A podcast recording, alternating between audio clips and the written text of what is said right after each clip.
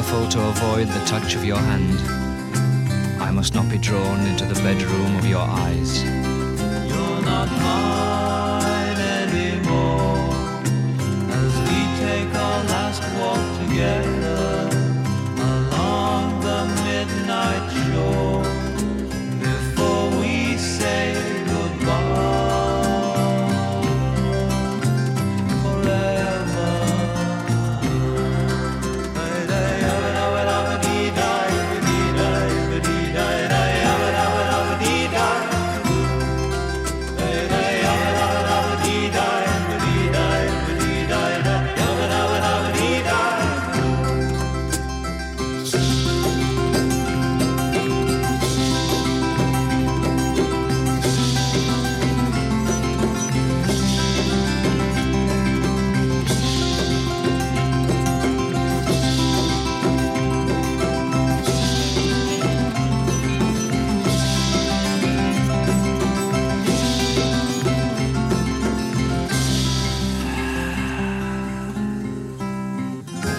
say you'd see me soon, but you're as silent as the moon.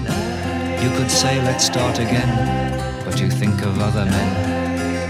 And I wonder if I ever knew the more elusive inner you. For the buttons of your mind were difficult to find, and my fingers far too clumsy. You're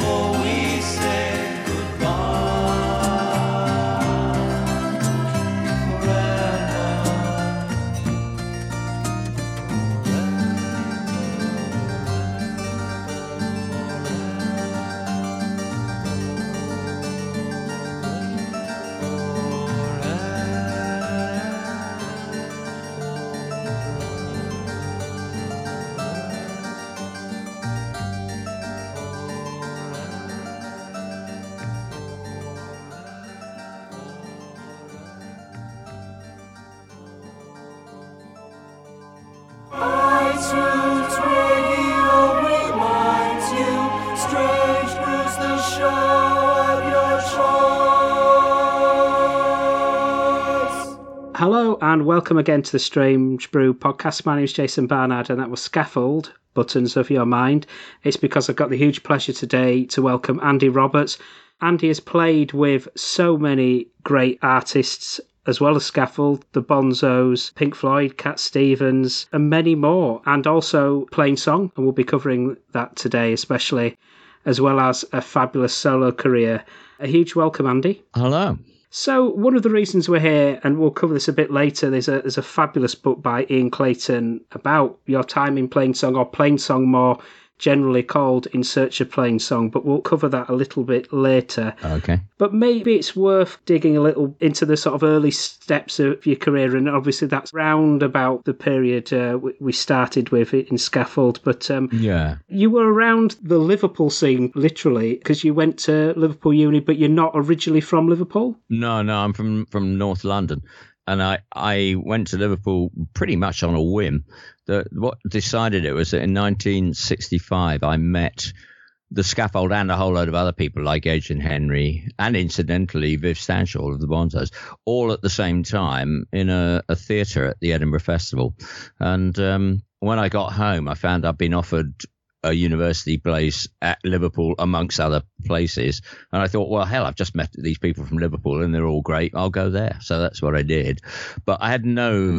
Knowledge that I mean I didn't think I would ever see them because it's before mobile phones or anything like that, and I didn't have any phone numbers for them. And it was a chance encounter with Roger McGough. Literally the first day I was in Liverpool, I ran into him in a bookshop that started the ball rolling, and after that I was lost.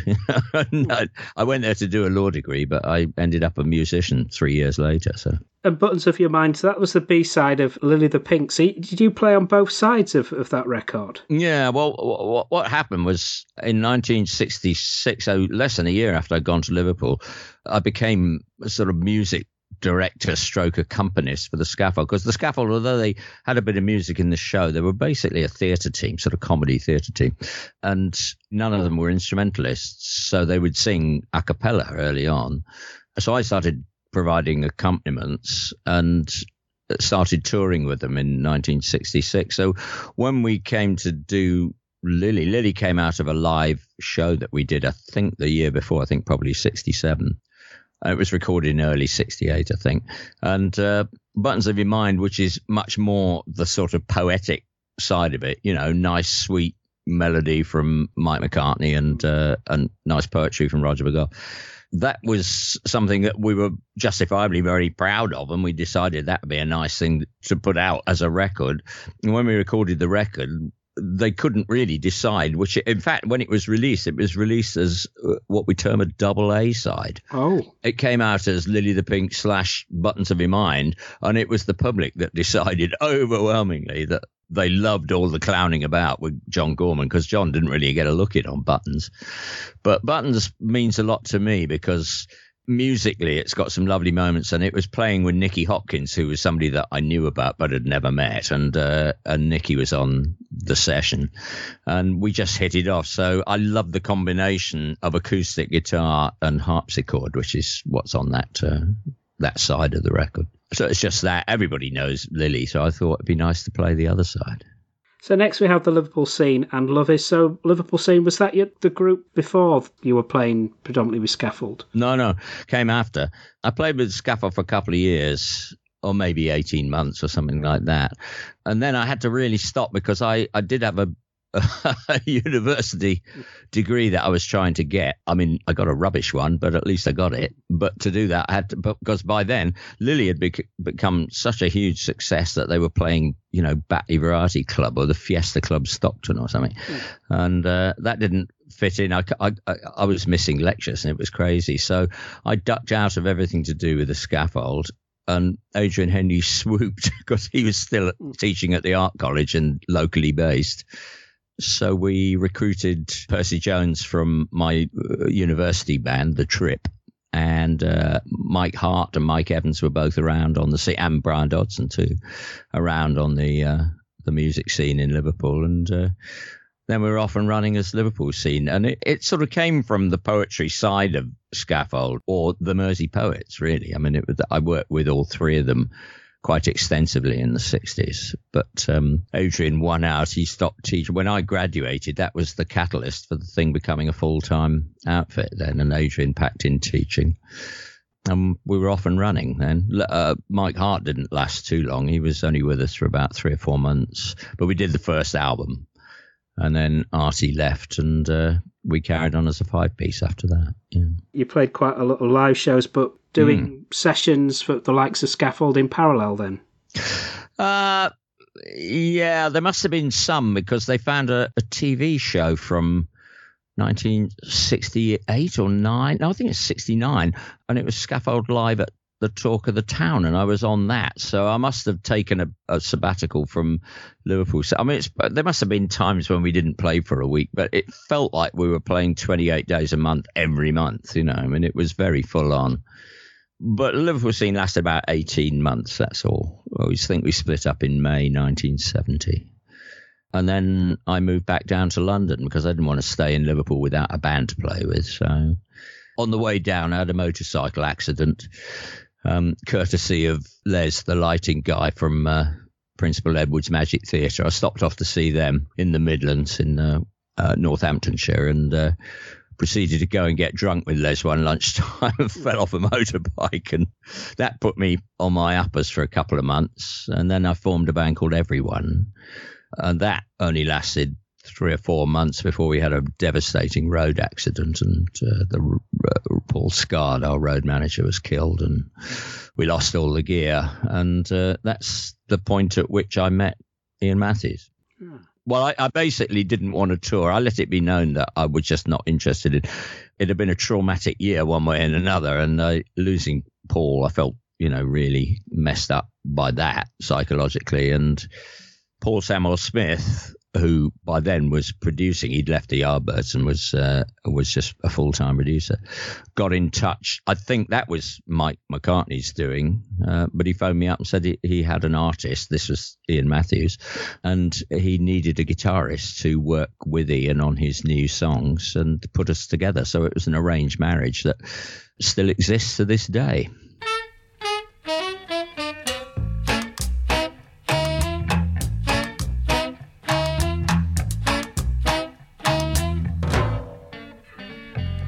Love is feeling cold in the back of vans. Love is a fan club with only two fans. Love is walking, holding paint stained hands. Love is.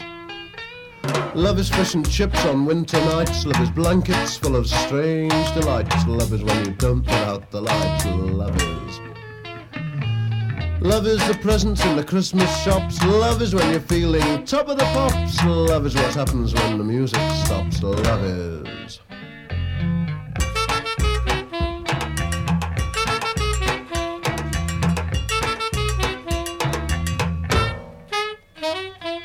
Love is opening Valentine's. Love is when you read those awful rhymes. Love is when you read between the lines. Love is. Love is you and love is me. Love's a prison and love is free. Love's what's there when you're away from me. Love is. We have next, then called Bonzo Dog Band, and don't get me wrong, from the uh, Let's Make Up and Be Friendly album. And obviously, so you knew people like Mike McCartney, Roger McGough. It feels like there was a lot of things in common with Yeah. uh, the Bonzos. Absolutely. As I said earlier, I met I met Viv the same year that I met the Scaffold at the Edinburgh Festival. Viv was working with a mime artist called Lindsay Kemp, and uh, he was. I just hit it off with him. We got on, on really well, so I stayed in touch. And then when I moved back down to London in 1970, he was living not far away. I mean, he's probably of my good friends. He was probably as close as anybody in the music business. He was living in East Finchley, and I was back initially living at my parents' house in Stanmore, and uh, so I used to hang out with Viv a lot. And then uh, the original, the Bonzo Dog Band had actually split up in a fair amount of, of sort of rancor, but Viv and Neil had stayed together and they decided to form a band which Viv called Bonzo Dog Freaks. And I was drawn into that with um, David Richards on bass, uh, Ian Wallace on drums, Bubbles White on second guitar, and uh, Neil was in it, of course. I toured with them uh, quite a bit in 1971, and then we made the Let's Make Up and Be Friendly album at the end of 1971, maybe September or something like that. We were the first band to use the Manor recording studio in Oxfordshire, which uh, Richard Branson had set up, which was the first residential, you know, fully equipped residential studio in the country. And we were the first uh, band in there. They were basically trying out the studio. Tom Newman, the chief engineer, was learning about the studio through us making that album. And then at the same time we were doing that, there was this funny bloke who seemed to be nocturnal. You know, there's something Gollum like about him because I hardly ever saw him, called Mike Oldfield. And he was scurrying about when we weren't recording. He was in the studio with Tom and some of the other engineers doing whatever it was that he was doing. And of course, within a year, we found out that that was going to be Tubular Bells. And uh, it went on to be Tubular Bells, basically.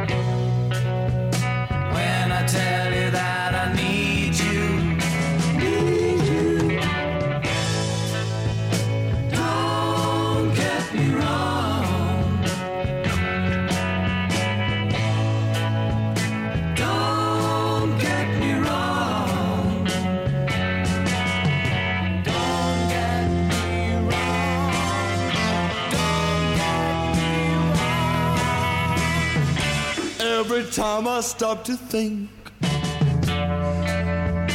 of all your charms,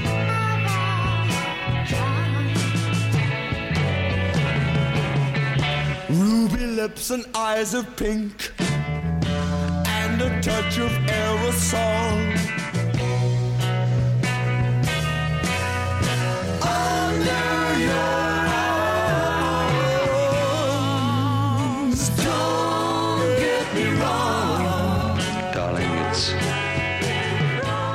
Such a long time since we were close.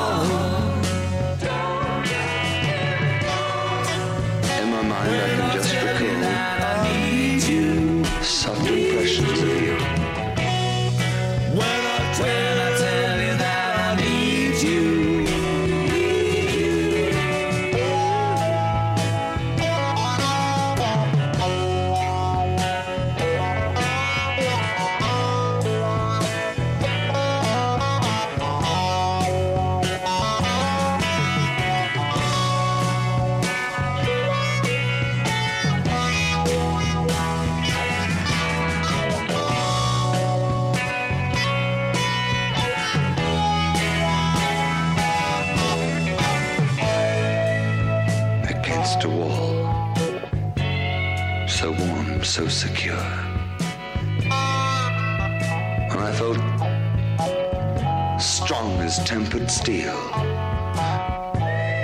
Why did you let me go? Please know I feel the same way about you.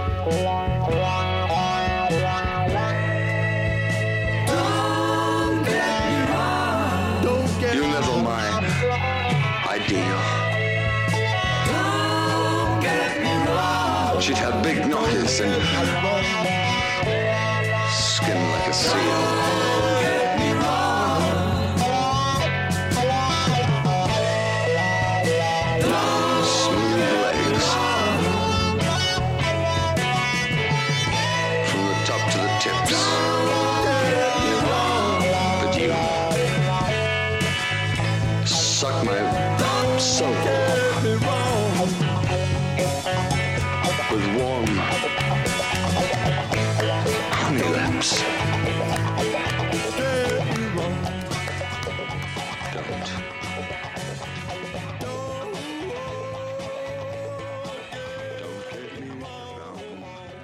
Again, more ties. So we, we go from the Bonzos naturally to Neil Innes and Mama B from Neil's first solo record, How Sweet to Be an Idiot. Yeah.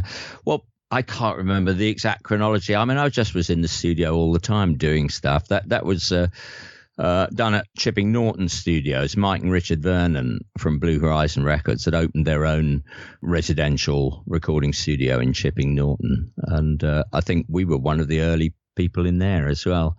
And Neil still had an ongoing relationship with. Well, what's the record company that that was on initially? Um, the, the Bonzos. Oh, United Artists. Yeah, UA, that's right. And um, they offered him a solo deal and he came up with it. And uh, that's uh, the first record that we did. Again, David Richards played bass. Ollie Halsall, who I knew from Fatso, oh, well, I'd known him from, from Timebox and Patto. Later, he was with Fatso actually, but, uh, but Patto I knew him from. Uh, he came in and played guitar and wonderful Mike Kellie, who I'd known from Spooky Tooth, fabulous drummer. Later on with the Only Ones, he came and played drums. It was a very happy time. I loved that record. I thought it was great. You know, Neil was a very close friend and collaborator. So, and then it all kind of coalesced. The Bonzo thing got the Bonzo Dog Freaks just got left behind in '71, and in 1972, without my presence, they started touring as Grimms which was a, an acronym of the names of the people involved. I don't know if you knew that. Gorman, Roberts, Innes, McGough, McGear, Stanshall. McGear was Mike McCartney in those days. But Roberts wasn't there because he was uh, with a band called Plainsong that year. But as soon as Plainsong folded at the end of 1972, I was immediately drawn back into the fold. So I think we did uh, How Sweet to Be an Idiot in 73, and that was a year that we did at least one Grimms tour, possibly even two. And the people working on that album were really Grimms people. You know, Kellie was drumming for Grimms, and uh, Ollie would certainly join us when he could.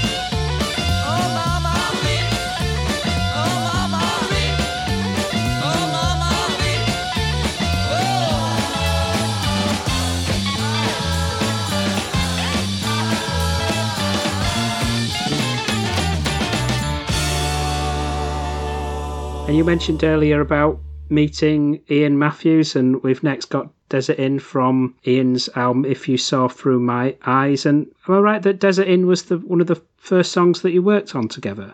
I think it was the first song that we worked on together. As I say, it was an arranged marriage. Paul Sam Smith introduced us.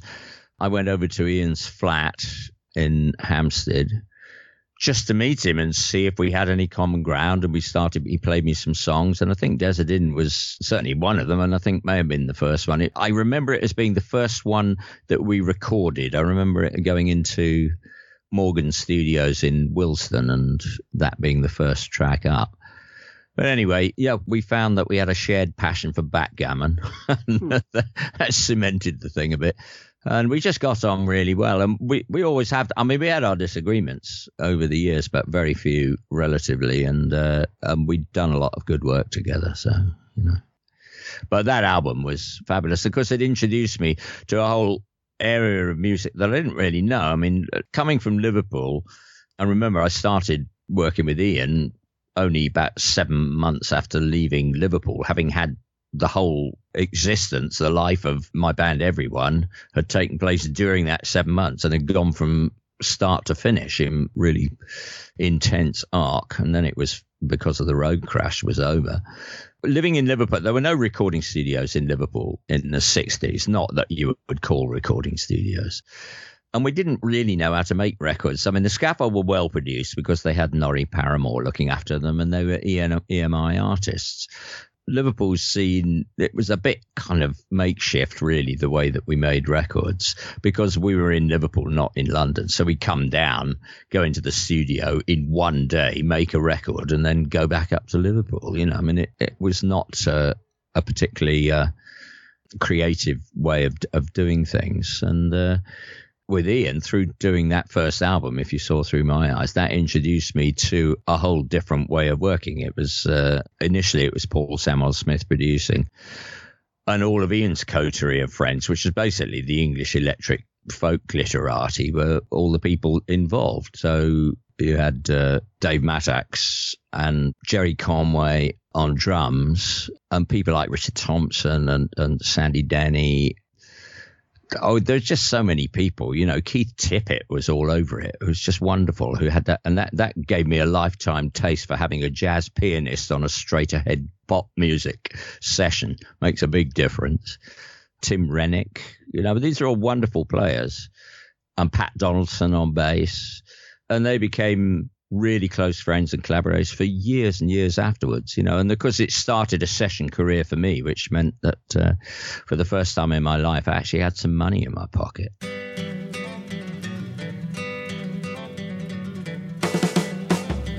All the goodness seems to float the top. But it takes a while to push its way around. And a place like Desert Inn seems to help me keep alive and kicking. In another time, I might be unaffected. If I ever get the chance to be alone. And this little thing of mine seems to help me keep alive and kicking. And I can't run any faster It's hard to change your mind. Much harder when you're blind. And you got no eyes to find what you're doing. What you're doing.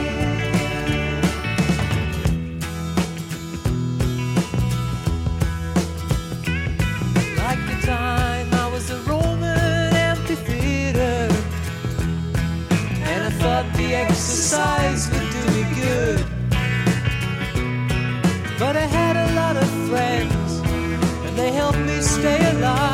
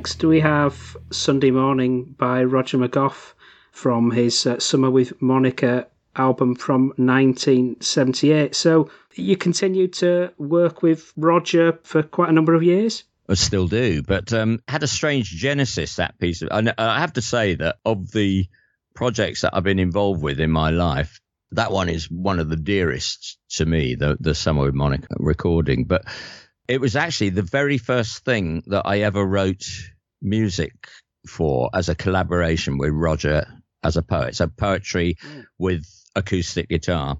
But that was back in 1966. We did a show that before I even started working with the scaffold, I'd only been in Liverpool three or four months. And as I said, I ran into Roger the first day I was there. He he said, "Oh, we must collaborate. Let's do something," you know. So I went round to his flat and we started messing about, putting guitar accompaniments to poems. And uh, I did a, the, in fact, a very early version of the uh, Summer with Monica, which I think you picked up on when we discussed which tracks to use. Was on a an album which was done at the end of the '60s called McGough and McGear, but Yeah. it was a very very early version. It was very derivative. It was fun to do because it was a chance to play with Paul McCartney amongst many others. But um, the version of it that I'm really proud of is this 1978 version. What happened was that Island Records came to Roger and said, you know, here's ten thousand pounds. We'd like a Roger McGough album. Now, ten thousand pounds is a lot of money in 1978. I've got to tell you. And Roger immediately phoned me up and said, "Oh, they're giving me all this money. What am I going to do? I don't want to do a spoken word album. Let's say what we're doing." And I said, "Well, why don't we expand Summer with Monica and do a really pucker version of it? You know, draw all the poems in and make a, an event of it." So we came up with the idea of basically of spending all of the ten thousand pounds in one day. The idea was that we would prepare it. There would be some expenses because there would be arrangements to be done and obviously time to be spent on it. But basically, the money was to be spent in one day on an orchestra. And we would just have this big orchestral event, which we did in uh, Studio 2 at, the EMI Studios, now called Abbey Road Studios, but then it was just EMI. And uh, my friend John Leckie, who I'd met from uh, working with Roy Harper, was a wonderful EMI engineer, still very good friend today. I brought him into the project as well to look after the engineering and producing side of it and uh, help, you know, organize the budget for it and everything. And that's what we did. We just recorded the whole thing in one day. So the arrangements were, the orchestral arrangements were by John Megginson, who's uh, unfortunately not with us anymore, a Liverpool musician who had also worked with, with the scaffold quite extensively, and uh, Robert Kirby, who of course lat- latterly has uh, become justly celebrated as the man that wrote all the string parts for the Nick Drake albums, and had been at university with Nick. But Bob was just a another really lovely dear friend, and uh, he did some fabulous work on on the album as well. So it was a very happy time and, and we did exactly that. We had exactly one day in abbey road with 38 musicians. It was costing every penny of what we had in the budget and uh, and we produced this uh, recording which is still available on fledgling records of um, roger's suite of poems summer with monica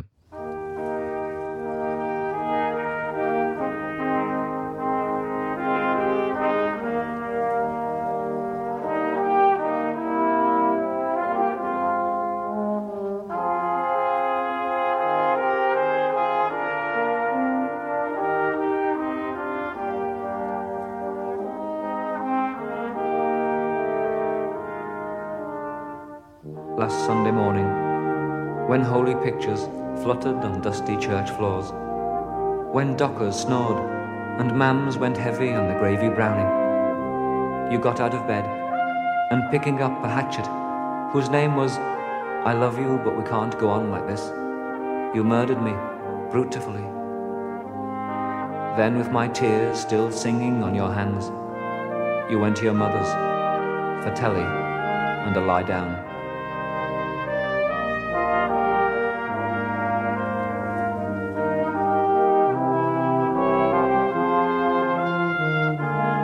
Should never have said that. Now your smiles are white elephants, and your face a photograph to be come across some slow brown Sunday. You should never have said that. Your tongue is a mother without pity. Now love is gone and anonymous, like the death of a bird in a city. So we featured your work with Iain Matthews earlier, hmm. and now we do get to Plainsong, Call the Tune from In Search of Amelia Earhart album from 1972. Maybe it's worth first mentioning new book In Search of Plainsong that's out on Roots. So I assume you, you contributed to that as well. Yeah, just doing what we're doing now, which is just you like the blue touch paper and I talk endlessly. I drone endlessly on about my favourite subject, which is me. I assume, therefore, as you were indicating earlier, yourself and Iain had a, an affinity, and as soon as you met each other, it seemed you were at ease. And so I assume it was a, a natural process to form more of a, a group. Kind of. I, mean, I was a bit surprised when it happened in the way it happened. I mean, Iain was the man with the big career. I mean, he'd he'd had a huge hit with Woodstock before I'd even met him, and then he'd formed the original Matthews Southern Comfort. And that had done well, but he'd been dissatisfied with that. By the time I started working with him, he was signed to Vertigo, and uh, which is basically basically Philips, and uh, he was uh, making solo records. We did two together, and um, mainly in 1971, and then did s- some dates in the summer, a couple of festival dates in this country, and we went over to Paris. That was just Iain, myself, and Tim Renwick. And then uh, he had an American tour that uh, started in, I don't know, June, July, something like that. And we were originally going to do it as a band with Timmy Donald on drums, David Richards on bass, and uh, myself. And uh, he persuaded Richard Thompson to come on board. And then at the last minute, Iain changed his mind and decided he just wanted to do it as an acoustic three piece. So it was just Iain, and the band was me and Richard. So that was an interesting time because Iain got the hotel room on his own, and I was sharing hotel rooms with Richard for two and a half months, right? The length and breadth of America. So it's quite quite amusing, really. And then when we came back from that, I had a solo tour booked because I, I'd had a sort of I've never been that interested in a solo career, to be honest, at any point, but I was being pushed in that direction, and uh, I was booked as support to a Steeleye Span tour. So I was touring around uh, doing that, and I, if I'm going to work on my own, I'd like to work with a bass player, and uh, David Richards had always been there for me for several years, and suddenly he wasn't available because he was uh, uh, Sandy Denny had swooped and hired him for a solo tour of hers. So I was casting about for who I would use as a bass player, and I checked with Sandy Robertson, my manager, um, whether it would be possible to bring over Bobby Ronga, who'd been he'd sort of accidentally become the bass player on that American tour uh, in uh, the Iain's American tour in 1971. So we managed to swing that. So Bobby came over and played the Steeleye tour with me, and Iain kept showing up on uh, shows. You know, every now and then he'd come along and sing a bit of backup and all that stuff. And then David came off tour with um, with Sandy, so he would start showing up, and we'd found that we'd had a nice, easy, you know, sweet vocal harmony with the four of us, and uh, and it was Iain's suggestion because it wasn't anybody else's call really to say to Iain, why don't you join our band? He he was the one said, why don't we get together as a four piece and do something? We didn't really know what it would be, so that's what we did in uh, I think it might have been December 1971.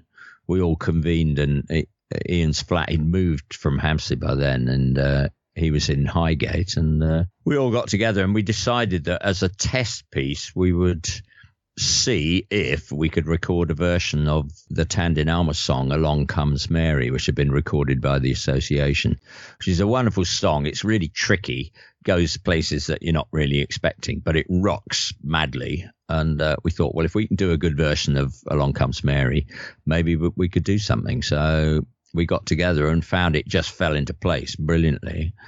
And there is actually a recording of us doing that song, which was never put out at the time, but it does exist. And I remember at the end of the day calling up Sandy Robertson, who was my manager at that time, saying, Sandy, Sandy, you've got to get over here. Come and listen to this. Come and listen to this. So he, he came over and heard it and he was just blown away by it. So it all started moving from that. So yeah, we started booking dates for 1972 after that. I spoke to um, Andy Bown relatively recently. Uh, Andy was talking about certain difficulties at, at the mixed blessing of, of working with Ken Howard and Alan Blaikley. Oh, yeah. at managing the herd. I was startled to read in Ian Clayton's book about Howard and Blaikley being involved in the uh, early period of Plainsong. Well, that was because of Iain. Iain was signed to them. They were the ones that had negotiated the, the Vertigo deal for him. And they had looked after Matthews Southern Comfort before that. So I'm not sure how he got embroiled with them, but he was uh, a pretty long standing artist of theirs. And uh, yes, it was, I mean, they were very different to what I was used to working with. And initially, when we put Plainsong together, obviously we had to accommodate Ken and Alan, but Sandy was my manager. So it was a triumvirate of managers then, Ken and Alan and Sandy between them. And of course, it was nonsense because we were A, paying out a huge percentage of our earnings to all these various bods. And they never really were able to understand what it was we were trying to do. I can remember our first Dutch tour that we did quite early on, I think February, maybe March in 1972. And we went out there and we landed at Schiphol Airport. And I think the first show, but my recollection is that the first show was in Eindhoven, which is, you know, and if you got in a car and drove it, it'd probably take you two hours. We flew from Schiphol to Eindhoven in a thing called a Fokker Friendship, which is like a 12 seater twin turboprop tiny little passenger plane. You know, well, God knows what that costs. You know, and then when we got there, we hired an Opel Senator, this big limousine, and well, you know, we got back home after playing, you know, ten dates or a dozen dates, and found that you know we'd lost two thousand pounds doing it. It was madness. I mean, uh, it made no sense at all, and so we we really moved. We decided very soon that we didn't want to work with Ken and Alan at all because they weren't really capable of understanding the level that we wanted to work on, which was really only a sort of folk music level. And Sandy was much more intuitive. And it wasn't until we got our record deal with Jac Holzman and Elektra that we had the money to be able to buy out Iain's contract. And that was a big chunk of advance for the first album was uh, when we got the cash and were able to give Ken and Alan what, what, or negotiate with Ken and Alan. I think Sandy did that to a figure that we could actually actually buy them off, and then Iain was free.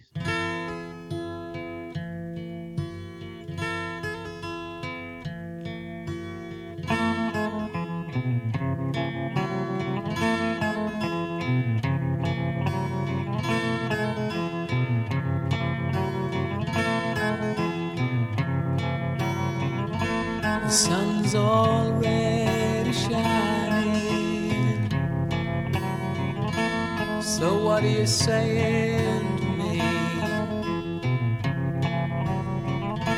And I'm on a hill and slowly climbing. You can't depend on where I'll be. And mercy knows I'm getting hungry. The years have helped me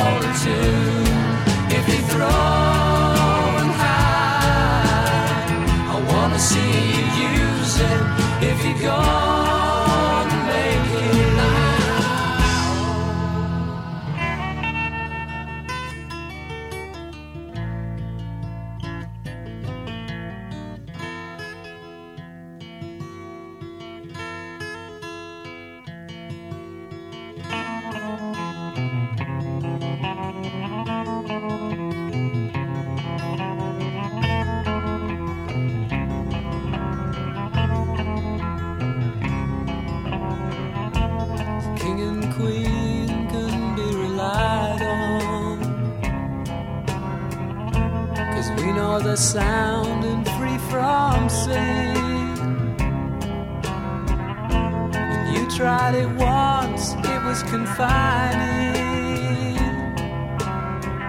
Now it seems you're on the road again. And mercy knows I'm getting hungry. The years they've helped me miss the pain. Everybody knows on time once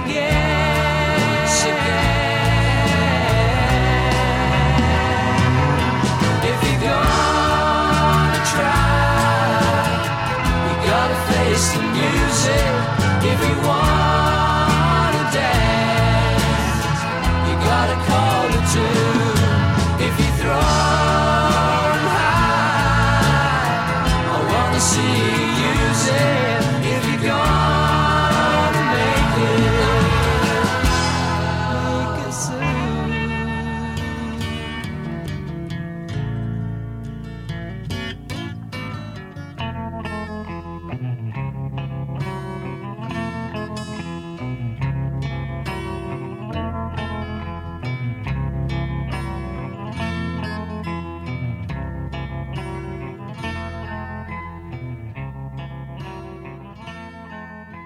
So we're going to your one of your solo music now, Andy, and we've got Moths and Lizards in Detroit from your exceptional debut album, uh, Homegrown.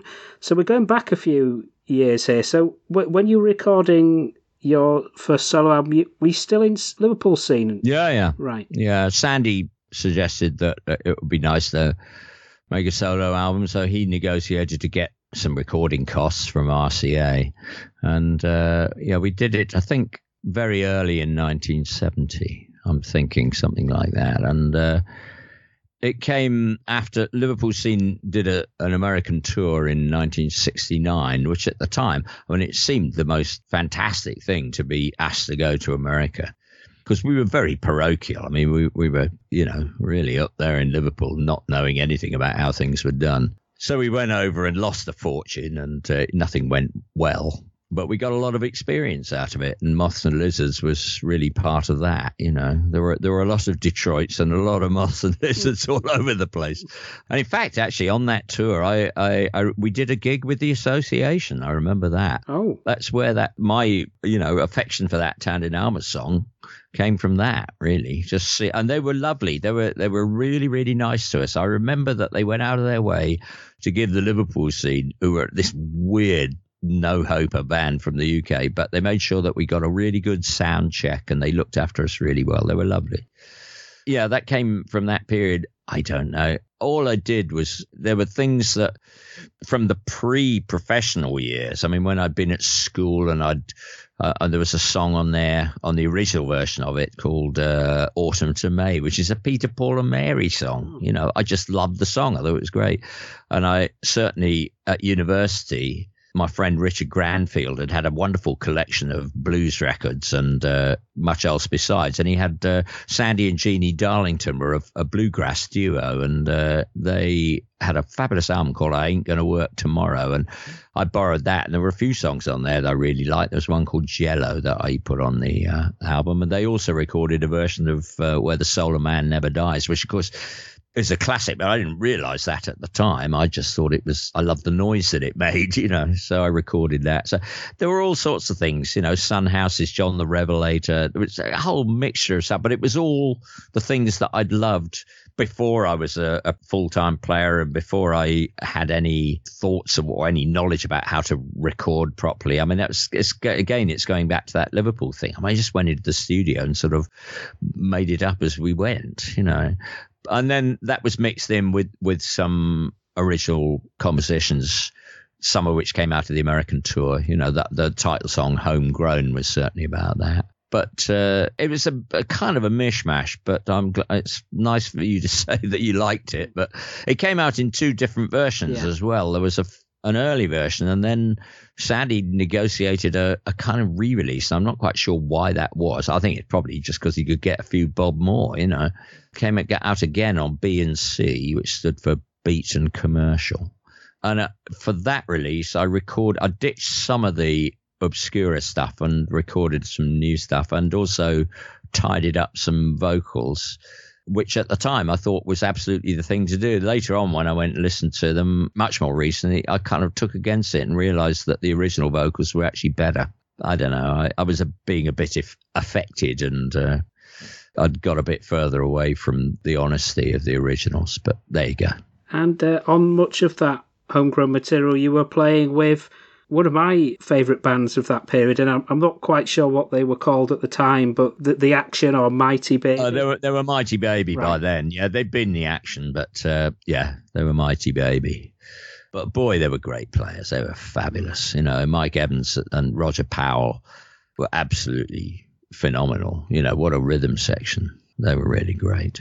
So yeah, I loved working with them it was fun times. Sandy, of course, Sandy Robertson, who was my manager and producer and great friend and remains so, um, was responsible really for bringing those people into the sessions and much else besides. I mean, Mac and Kathy Kissoon, she soon to be she became Katie after a misprint on ah. on a record label, but she was uh, they were Mac and Kathy. Her name's Kathy, uh, and they came in with a guy called Mike London as uh, session singers there were really lovely people that, that we got involved with. And then uh, later on, once Sandy started working with Steeleye because he managed and produced them as well, Martin Carthy came along and, and was on sessions of mine. And it was just, we were all friends together. It was wonderful. You go in the studio and you just never knew where you're going to end up.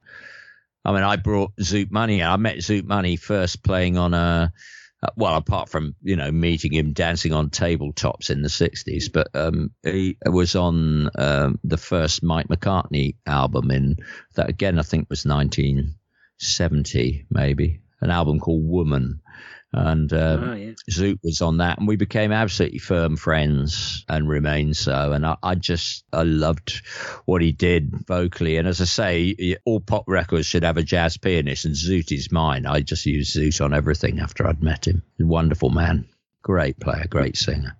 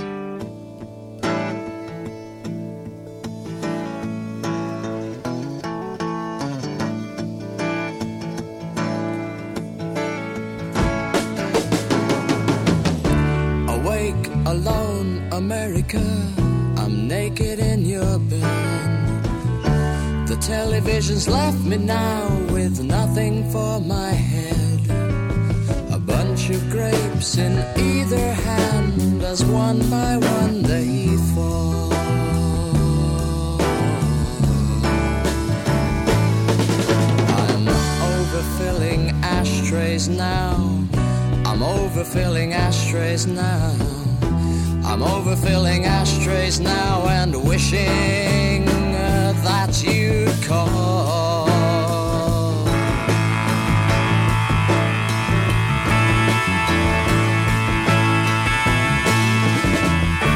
five o'clock, the day begins. At six o'clock, it ends. With troubled sounds from blackened trees, it takes more than it lends. Blisters on a ravaged hand, he guards his shattered flaws.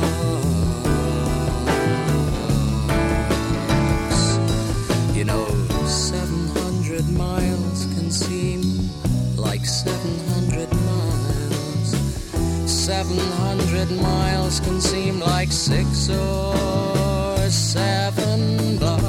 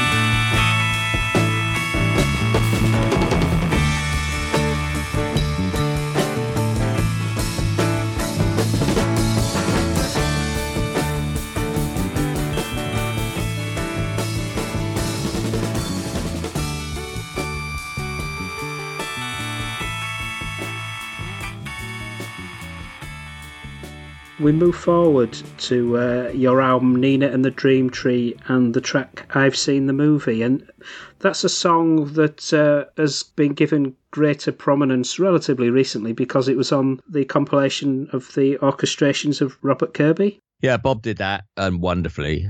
That whole album is quite interesting actually because it really only comes out of two things. The first, the first side are songs about my girlfriend at that time, who was an actress called Polly James. She'd been in the original version of the Liver Birds, and uh, Paul was a she's a wonderful person, and um, I wrote songs about her and and just about the way things were between us, but they were quite surreal. I mean, they were realised in a, a fairly obscure way. And then the second side, which is called the Dream Tree Sequence, is just about a tour that Adrian Henri and I did as a duo in Norway in 1970 or 71. I think it might have been 71. And uh, it was a poetry and music thing that became this very long, extended song about experiences over in Norway, and uh, and that's where the the Dream Tree sequence came from. So I don't know, it, it fell together fairly easily, and uh, and people really like that record. I mean, it, it's uh, it was really only my second solo record, and remember that I've only had four and a half solo records really. They're not many. I, I as I say, I, I never had any interest particularly. I, I just like collaborating, and I, very soon, by the time I mean, certainly by the time I was doing Summer with Monica, I had a really quite extensive career in theatre and television, and that became something that developed later on. And uh, so I've been very happy to be a sort of jack of all trades and uh, um, move, you know, jump from stool to stool rather than, you know, being what early on everyone was saying, oh, you know, we need another record. You should be making two records a year, blah, blah, blah, blah. You know, and I just didn't have the confidence in my own writing or performing ability to really want to go that way. I loved working in visuals. I loved working in television and then in film later on. That was my favorite thing, really. Too old to cross my fingers. It's almost worth the wait.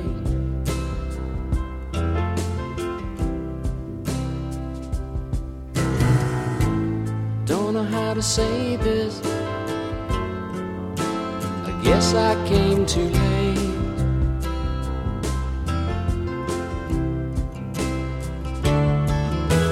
I've seen the movie for the second time. Suppose that I'm too young, too young to close my mind.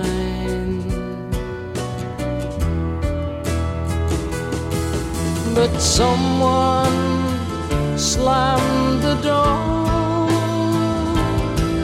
put a shoulder to the door. What do we do it for?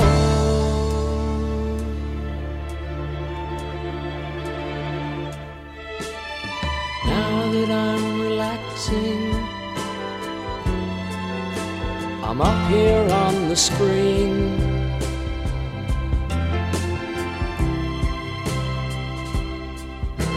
You think that I don't see you? Whatever makes you think you can be seen.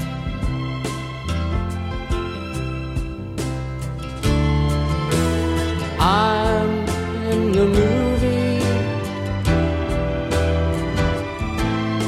the second time.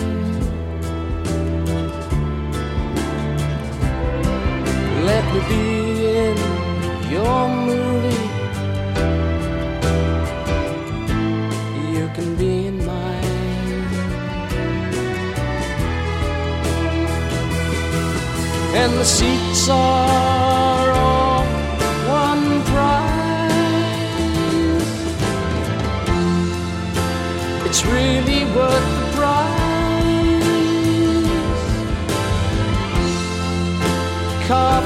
Carved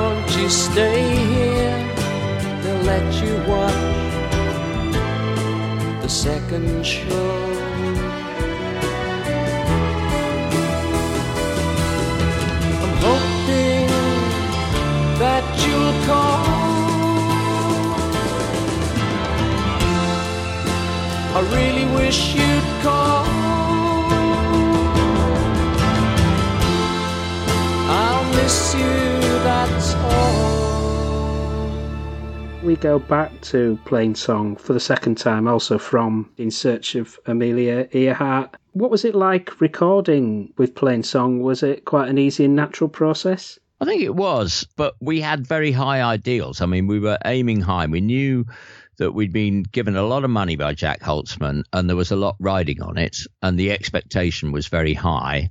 So, in some ways, there was pressure. I think Iain would say that he felt pressure all through those years because he was, you know, after Southern Comfort, first of all, after Woodstock and the Southern Comfort thing, and then the solo years had gone well. And then with Plainsong, you know, he, he was on an upward trajectory and wanted to continue it.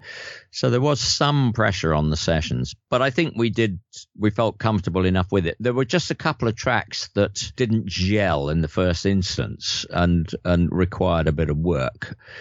One of those was Call the Tune, which you played earlier. I remember going home with that and uh, another song called Even the Guiding Light and taking a rough monitor mix of the songs home and saying, just, I'm, I'm going to listen to these. I was leaving with me. I'm going to fix them. It's fine. It's fine. Just leave it to me. Leave it to me. Leave it to me. And, and in fact, I went into the studio with those two tracks and just Sandy Roberton and an engineer. The other three guys weren't there at all.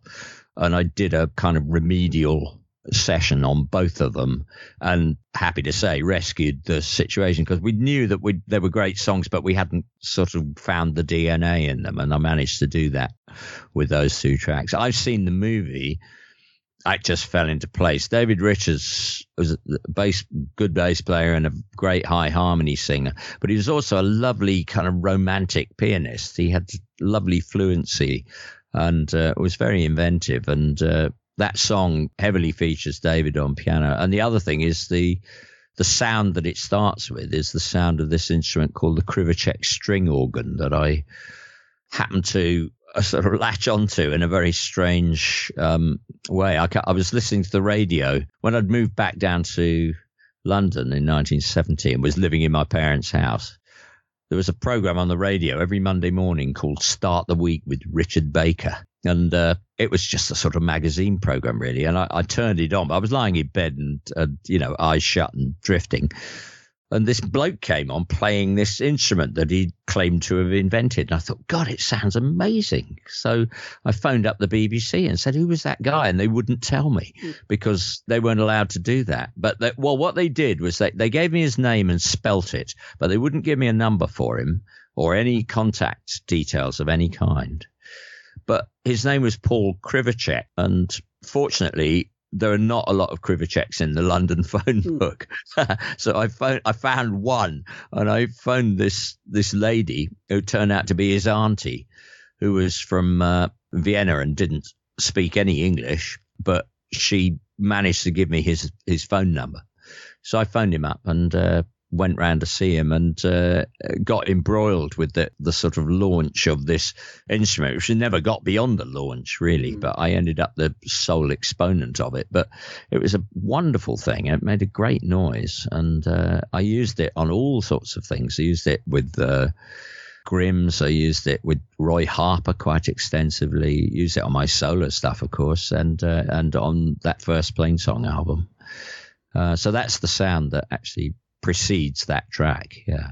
And it seems incredible that um, Plainsong in the original incarnation in the early 70s only released one album. Was it just the commercial side that just didn't gel for Plainsong? Oh, you'd have to read the book. It's really painful for me to read the book. We were just young. I was loving the band because musically it was so much more sophisticated than anything I'd done before. That's the way it seemed to me at the time we were going in different directions. Iain and I, I mean, Iain had introduced me to country music and then backed off, whereas I got, I kind of got the bug and and was really loving playing that kind of repertoire. And he he could see what was good about it, but it didn't grab him the way it grabbed me.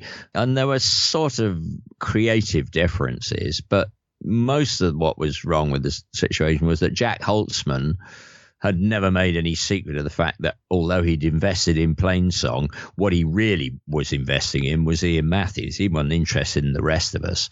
And as soon as he could insert a wedge and prize Iain away from David, me, and Bobby, I mean, there were there were other reasons why the thing started fragmenting as well. But that was the main thing. There was a lot of pressure on Iain, and and Iain very soon decided that he was going to go to America and uh, initially work with Mike Nesmith on solo records, and that's how it ended. So before the end of the only year that that band existed, it was toast. But it was quite messy at the end because we were not good communicators. I mean, Iain and I are both, we're better now we're a bit more grown up and we got a lot more experience, but uh, we were all quite shy and buttoned up and didn't really talk in the way that probably we should have at the time. And Sandy quite rightly just figured, well, we were the artists, so he left us to get on with it. And uh, we just let a really good thing go. And that's something that Iain and I both had to acknowledge subsequently. But the good thing about it is that 20 years later, we got together and reformed uh, with different people and uh, carried on. And uh, we, we, you know, we're much more united than ever we were.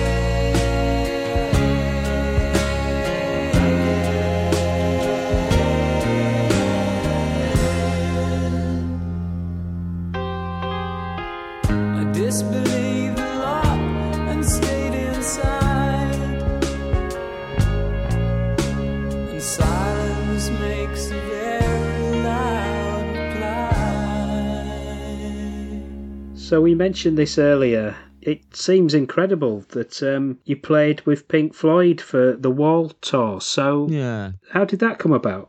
Well, uh, because I was working with Roy Harper, I'd known Roy for a long time. I met Roy during his time in London. With Liverpool scene, we would quite often end up on the same bill together.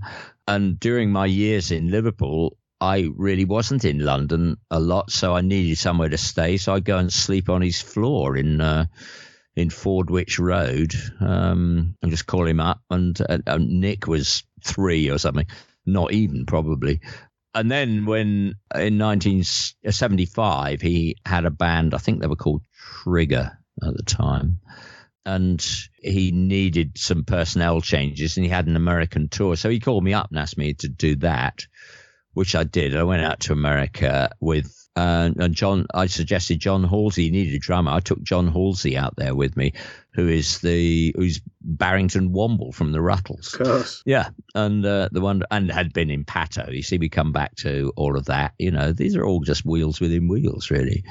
And uh, I worked with Roy for about five years. After that American tour, we came back and uh, we did an album called Bullinamingvase, and it was a time of change for Roy. I mean, he was his. Uh, his direction was changing, but we had we sometimes worked as a duo, sometimes as a four piece. We had a, a six piece when we first started with um with Halsey on drums, uh, David Cochran from Sharks on bass, myself and Henry McCullough on guitar, Roy and a keyboard player called uh, David Lawson who'd been with Greenslade. And that was a band called Black Sheep, and that was a lovely band in its era, but a, a, bit, expensive to keep on the road. So that was pared back. But one of the things was that Roy had very strong friendships with Floyd and, and also with the Led Zeppelin people who I knew because Liverpool scene had toured with Led Zeppelin in 1969. So I knew Jimmy and uh, Robert Plant from that. So it was uh, really through Roy's relationship with David Gilmour. We played a I played a Roy Harper show at the Dominion in on, on Tottenham Court Road, and this was I think at right at the end of 1980. David came to see the show and he phoned me up the next morning and said, Look, I've got a situation because we've been doing this show called The Wall and it involves doubling up on the instrumental side of Pink Floyd. So we have two guitars, two basses, two drummers, and two keyboard players. But the second guitarist, Snowy White, is dropping out because he's joined Thin Lizzy. So I need a guitarist for seven shows in Germany. Would you be available? So, I mean, you can imagine how reluctant I was to go on the road with Pink Floyd. So, um, you know, so of course I, I held him off, held it, nah, mm. I, I, I said, yeah, two seconds later. So that was how it felt. So initially it was just to play seven dates in Germany. And in the meantime, I'd got a tour with Billy Connolly booked. So that was, that preceded the Floyd thing. That was in early 81. So I did a tour with Billy Connolly using Pink Floyd's equipment, which was quite good because I was sent the stuff to learn how to use like pedal boards and uh, stuff. And um, and then I went out to Germany initially to play seven shows. They added one while I was there. That was eight shows. And then when we, we came back, and that at that point that was it, you know. And I was paid well for doing it and very happy it all went well. And uh, and then I got a phone call from Steve O'Rourke, who was their manager, saying, "Look, we're making a film of the wall, and the thinking is it's going to be a concert." film with dramatic inserts so to do that we have to film the show in concert so what we're doing is we're going back into earl's court for five days so we need you back to play another five days so i got drawn back into that it was just a lovely time. Obviously, you know, it's fun to be a rock dinosaur, but you know, you see it from all sides. It was a difficult time for Floyd because they were kind of splitting up through all of that. But uh, you know, the, I finished. I played 13 shows in total, and then it was done and dusted. Stayed in touch. David actually lives here in Brighton, where I live now, or sometimes lives here. I've got to say, I think during COVID he went back to his farm in Billingshurst. But it, it's um, you know, it's nice to see him when I see him. But um, a couple of centuries later, about 20 years later, they put out a live recording of it. And uh, because of the way the show was played, they were able to use both Snowy's guitar and my guitar, even though we were never in the band at the same time.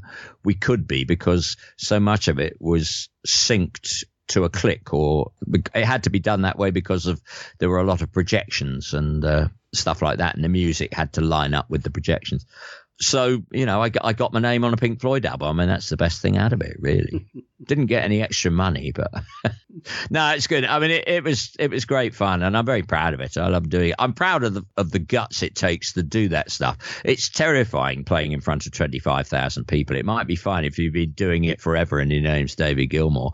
But if you're Andy Robertson, you've never done it. Well, the Isle of Wight Festival in '69 was 150,000 people, but I, I, played the odd big audience, but always outdoors. But these sports stadia, you know, being a rock dinosaur, there's a fair amount of pressure on that stuff. Right. We're playing a, a version from Dortmund in uh, February 81 from uh, one of the boots of the era. So Yeah. let's let's listen to Hey You. I, I just say about that track, by the way, the, the, the Floyd track that I was talking about the pressure of doing it. That track starts with the, a solo high strung acoustic. And because of the way the show was structured, I had to play the solo high strung acoustic. And that's the first track of the second half of the live show. So every night for 13 nights, I had to stand behind the wall because the wall had been built during the first half of the show and was completed as the last note of the first half is played. Suddenly the lights go up and you realize there's this massive wall between the band and the audience.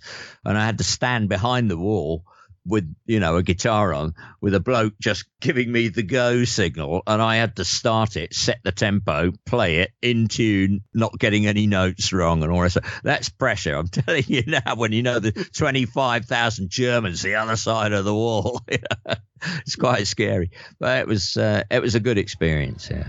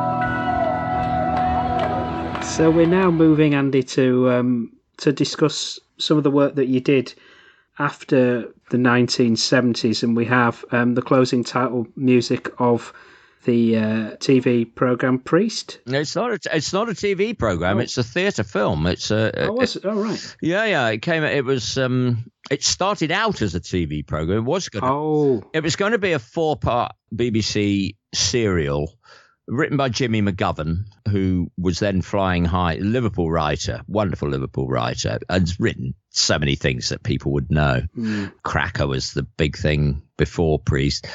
And then the BBC, I don't know, they ran out of money. Jimmy wanted to do it, so it coalesced around it being a single drama. I ended up music directing at the Royal Court Theatre in Sloane Square in London for about four years.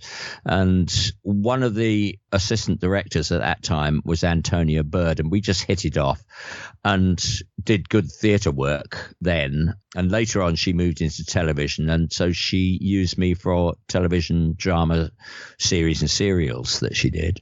She was uh, the director behind Priest. And she decided that even though it was being made as a single television drama, she was going to shoot it all on film. That was uh, uh, it was a bold decision. The BBC didn't like it because film was expensive, but it looks better.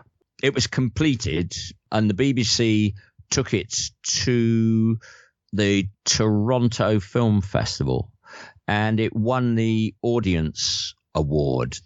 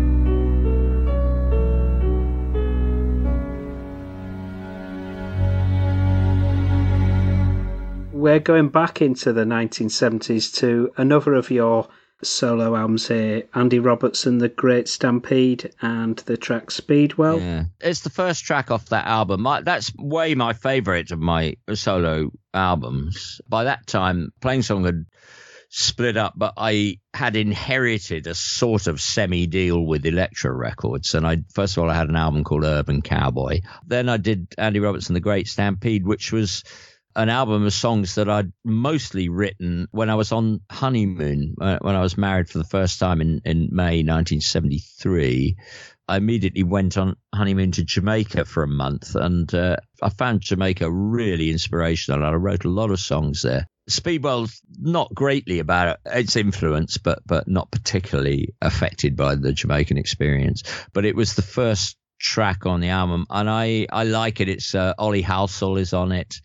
It sort of sums up what I was trying to do with that whole album, which was basically what I call soft rock. I wanted it to be tuneful, but I wanted it to be a big, fat, solid sound. And it was a wonderful band to, to work with. Gerry Conway on drums, Pat Donaldson on bass, BJ Cole on pedal steel guitar, myself, the inevitable Zoot Money on, on piano, and uh, a wonderful man who I'd never heard of at that time. He was with a band called Joe Soap. His name is Mik Kaminski. He ended up being leading light with the Electric Light Orchestra.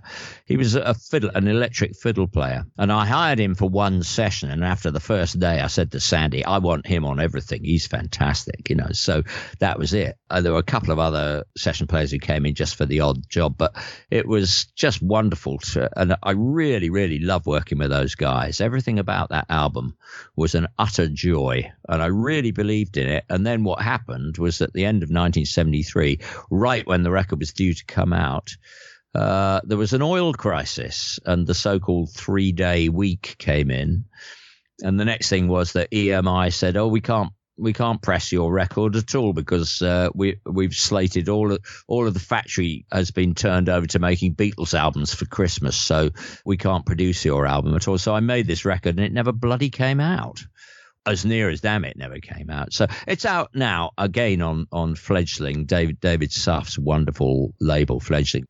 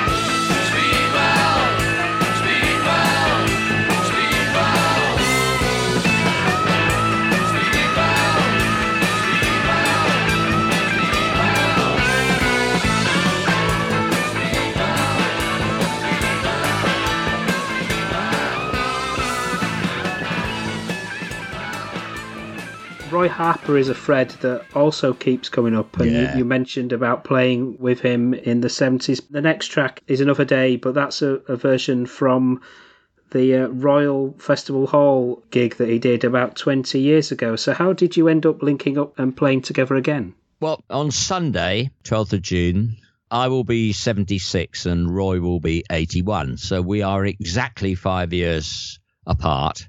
In June 2001, Roy was 60 and he took the Royal Festival Hall to have a celebration of that. So he asked me to be part of it. But a lot of people who were associated with him, obviously David Bedford, Nick was there, of course.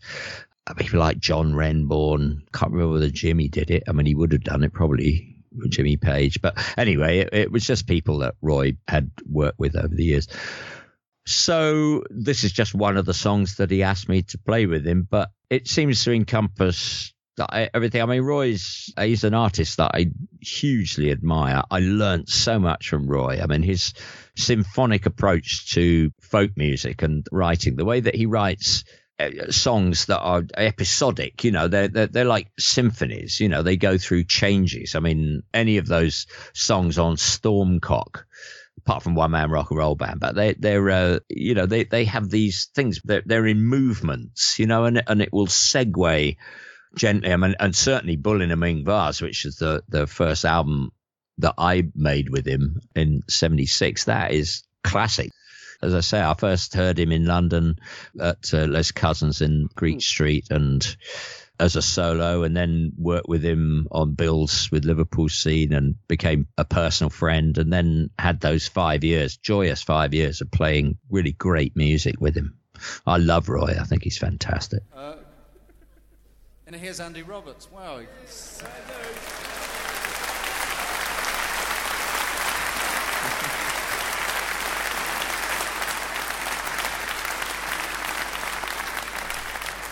This is developing into a bad dream. Developing into a Roy Harper gig.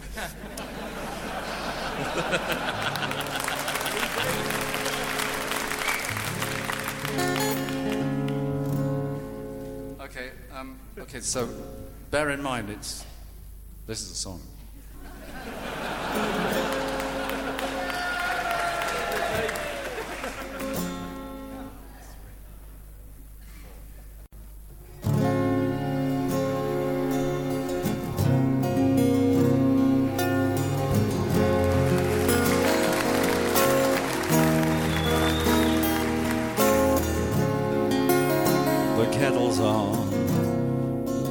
Sun is gone.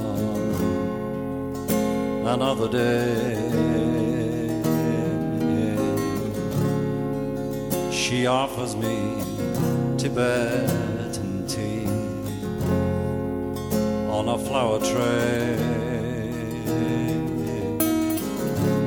She's at the door. She wants to score she really needs to say I loved you a long time ago, you know. Where the wind's own forget-me-nots blow. But I just could not let myself go Not knowing what on earth there was to know. I wish that I hadn't, cause I'm feeling so sad that I, I never had one of your children.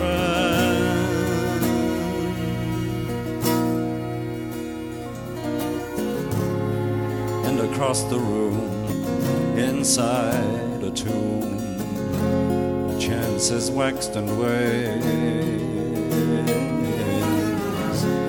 The night is young. Why are we so hung up in each other's chains? Must take her, and I must make her.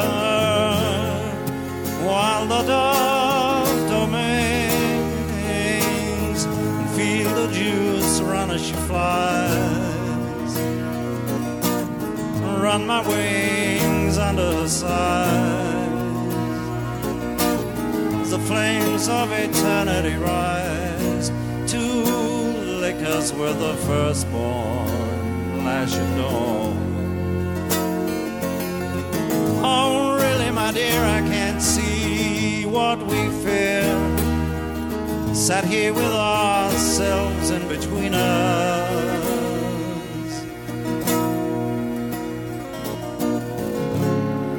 And at the door, we can't say more than just another day. Without a sound, I turn around and I walk away.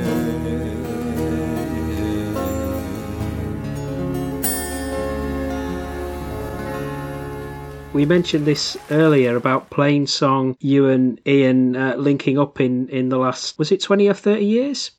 Uh, yeah, we we re-met in 1989 under really quite strange circumstances. I was visiting Sally as my wife. We've been together for a long time now, but it was very early in our relationship in 1989, and I, she was then living in Brighton, which is where we still live now. And uh, I was visiting her over the weekend. I came down from London and we were looking in the local paper, the Brighton Evening Argus, for something to do. Let's go somewhere. Let's take in a show. And uh, in the local paper, there was this thing. It said uh, at the Richmond, which is uh, a theatre pub, doesn't exist anymore. It said Iain Matthews. I said to Sally, "Oh, I used to work with a bloke called Iain Matthews." Said it can't, it can't be the same one because the one I work with lives in Texas. But I said, "I know. Let's do what Viv Stanshall did to me. Viv Stanshall in the seventies had gone to do a summer season with the Temperance Seven on on the Isle of Wight, and he sent me a cutting." From a, a local paper there, he'd been to see somebody called Andy McRoberts, and uh, he sent me this cutting, and he said, "I saw you. You were bloody awful." and I, I thought I'll do the same to Iain. You see, I'll cut the clipping out of the out of the Brighton Evening Argus and post it to him in in Texas. So we showed up just to see somebody that I thought would be a, an ersatz Iain Matthews, and it was Iain working with a an American guy called Mark Hallman as a duo. So we had a bit of a reunion then, and it was really very affecting. You know, we both felt very strongly that it was great to see each other. And so Iain said, Well, look, we're playing in London tomorrow night. We're playing the Cricketers in Kennington. Why don't you come to that? So I took a, an acoustic guitar and went along and joined him and Hallman on stage. And boy, it was fantastic. It was really you know, it was like Plainsong all over again. You know, the the real power of harmony voices and strong collaborative stuff. So everything stemmed from that, you know. Iain said, well, a few days later, he phoned me up and said, look, I'm coming back to do a European tour. Oh, I think the first thing was the Cambridge Folk Festival. And he said, I'm doing that. Would you do that with me? So I did that. And then he had a European tour and we did that together. And then at the end of that, we just said, well, why don't, how would it be if we added two more people and went back to the Plainsong project and see if we can learn from past mistakes? And that's what we did. So that all started then in 92, I think was, was when we recorded it. But the seed was really planted in 89, 90 getting together again with Iain has given you the opportunity to record new albums with Plainsong. Yeah, initially, I mean, we did an album every couple of years, right through the 90s and into into the 2000s. But eventually, it just kind of got away from us. It was very hard to get together. Iain was living in Holland. Oh no, well, Texas originally through the 90s, and then uh, Holland from the year 2000 onwards. Eventually, what we did, we recorded a, a live album in I think 2006, something like that and it then just sat on the shelf. So we came up with the idea of releasing that and doing a farewell tour at the same time, which was a very good idea. That was in 2012. We sold the uh, the live album and all the rest of it, and we didn't think any more about it. But then Iain got in touch. A couple of years later, and said, "Look, come on, why don't you and I do something as a duo?" We had done a sort of Plainsong light project in the early noughties, recorded in uh, just in my house here in Brighton. We did a, a six track EP called Plainsong from A to B that was just Iain and myself. And we thought, well, we do something like that. And a friend of ours called Pat Thomas had said to Iain, there'd never been a definitive version of all the wonderful uh, Richard Farina songs, Richard and Mimi Farina songs. And it's true that when you listen to it, I mean, there were good versions, but they were always done exactly the way that Richard and Mimi Farina had done them. Nobody had ever really tried to pick up the baton and run with it and get some distance between them and, and Richard. So we said, well, why don't we do that? So Iain was over doing a, you know, the Gene Clark thing. Iain came back to Brighton after that, and we just sat down for four days and started looking at the Richard Farina because we'd always loved Richard Farina. I mean, he'd recorded Reno, Nevada in 1967 or eight with uh, at Fairport Convention. Plainsong had done endless Farina stuff, so we just examined all of that because you know, Farina was killed in 1966. I mean, he was he, he was not even 30. He was 20. I think he was 29 when he was killed. They're just you know they're incredible layers in the lyrics, and uh, they're really interesting. So we just looked at all of those songs, and then just found ways of doing them that that worked for us, that reflected our abilities proved to be a, a wonderful project. So we were able to bring him his genius back to the Americans, and they lapped it up. So we did five American tours in 18 months. It really went well. I'm uh, immensely proud of that record. Fantastic. Well, let's play Almond Joy. There you go.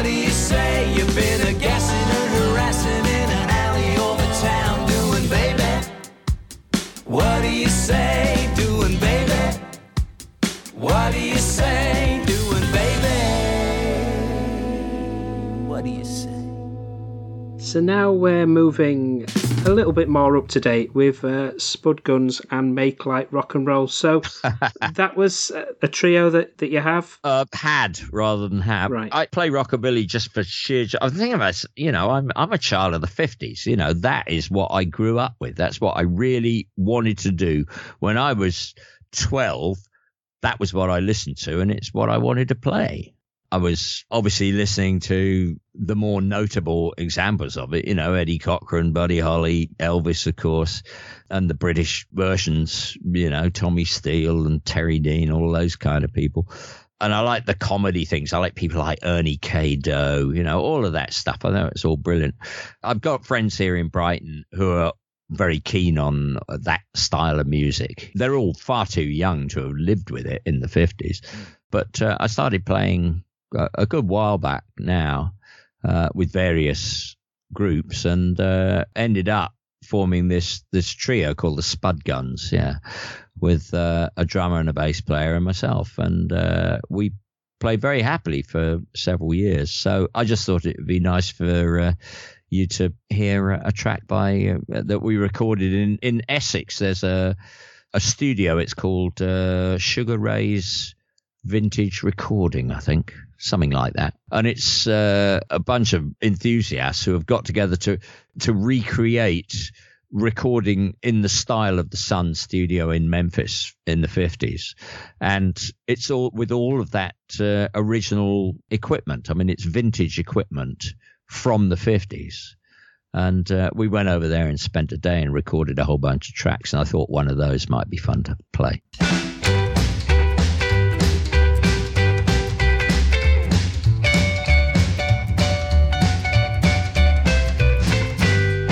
Let's make like a tree and leaf. Let's make like a storm and blow.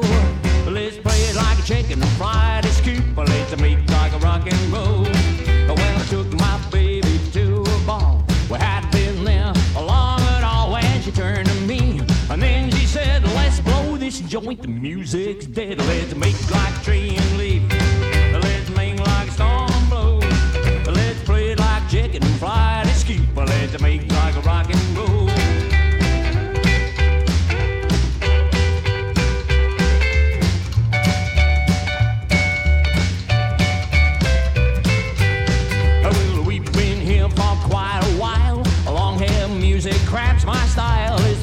place that I've been in. Watch this thing called a violin? Let's make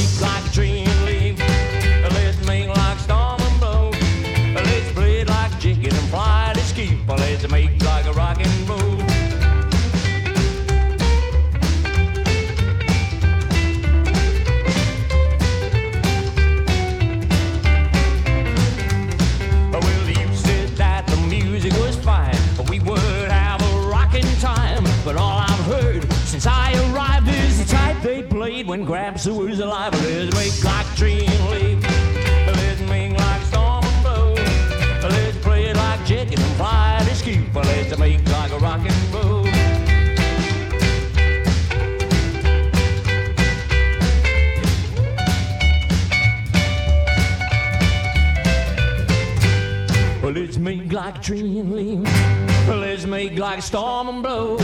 Let's play like chicken and as cute. Let's make like a rock and roll.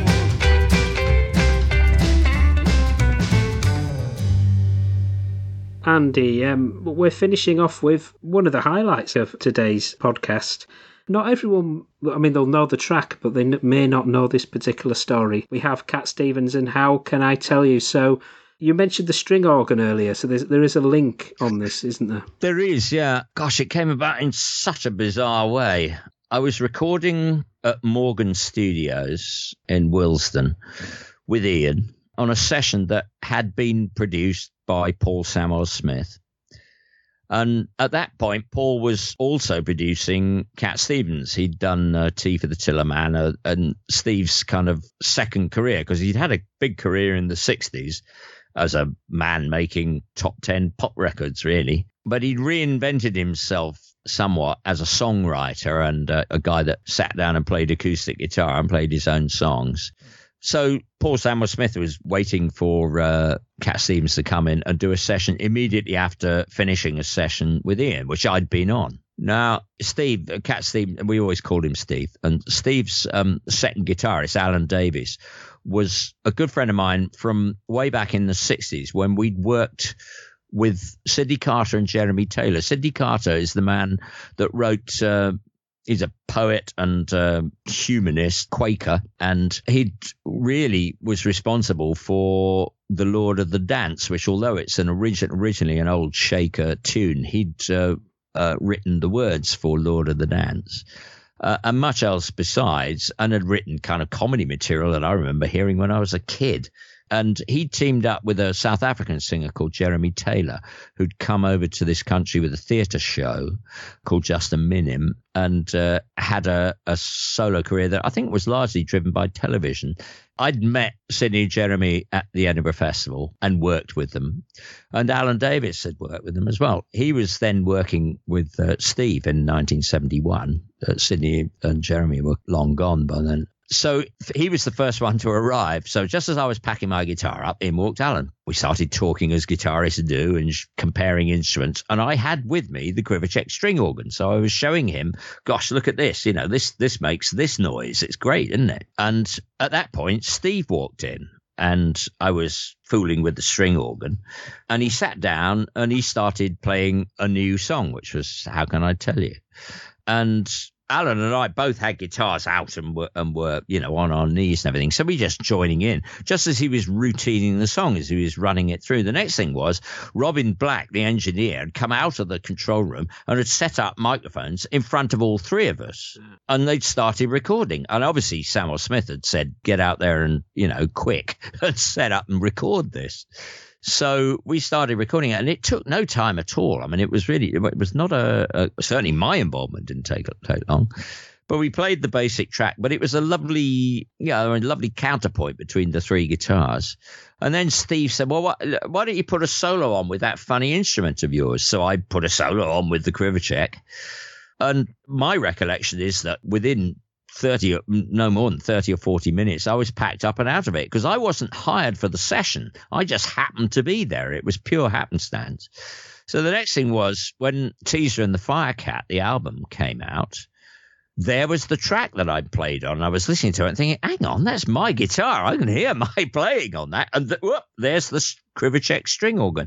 So I looked on the back of the album, no mention, nothing, nada, just airbrushed. So I was a bit miffed, to be honest, because uh, Steve was a big enough noise that it would have been good for the CV to have had a Cat Stevens credit in there somewhere. And there's no point in saying to people, yeah, I played on that track, and they pick up the album, look on the back, and say, well, yeah, okay, fine. You know, you're a fantasist, but, you know, that's good. But then actually, what happened was about three years later, uh, Steve had a big retrospective of his career when he got a, quite a big band by then he'd got the band with Gerry Conway on drums and uh, John Roussel on keyboards and all of that, Larry Steele on bass, and it was just it was a big thing, and that was at the Theatre Royal in Drury Lane, and Alun Davies, of course.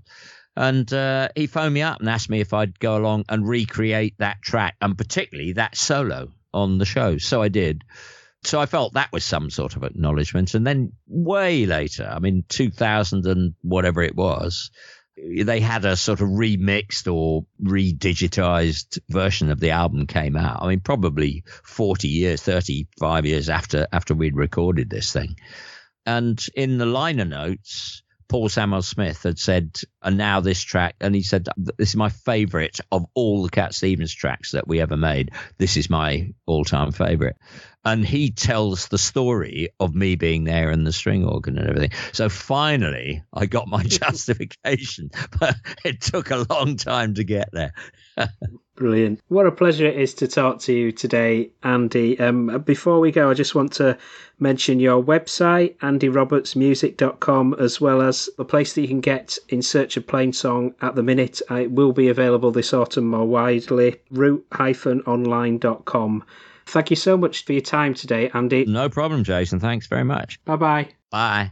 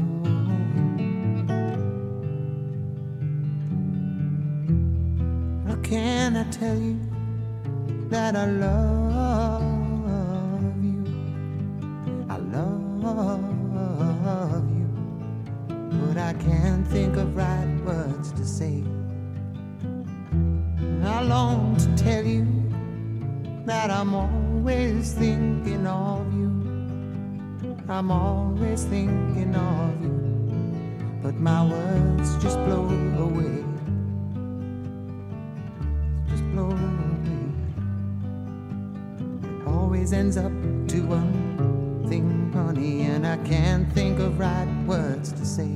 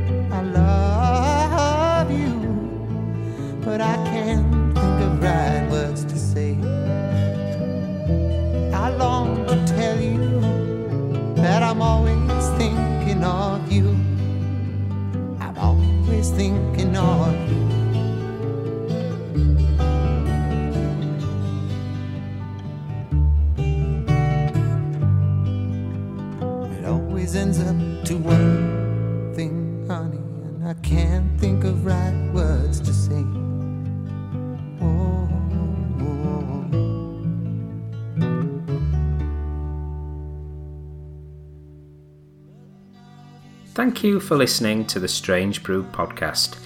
If you do like the show, please consider a small donation to help keep the show archive online. It's 10 years since I started the podcast, and hosting fees are increasing over time. All your support keeps the show running and helps me get amazing guests. To support me, just go to thestrangebrew.co.uk where you'll see a donate button on the homepage. Thank you very much. Plus, any reviews on your podcast services help to spread the word too. Thank you.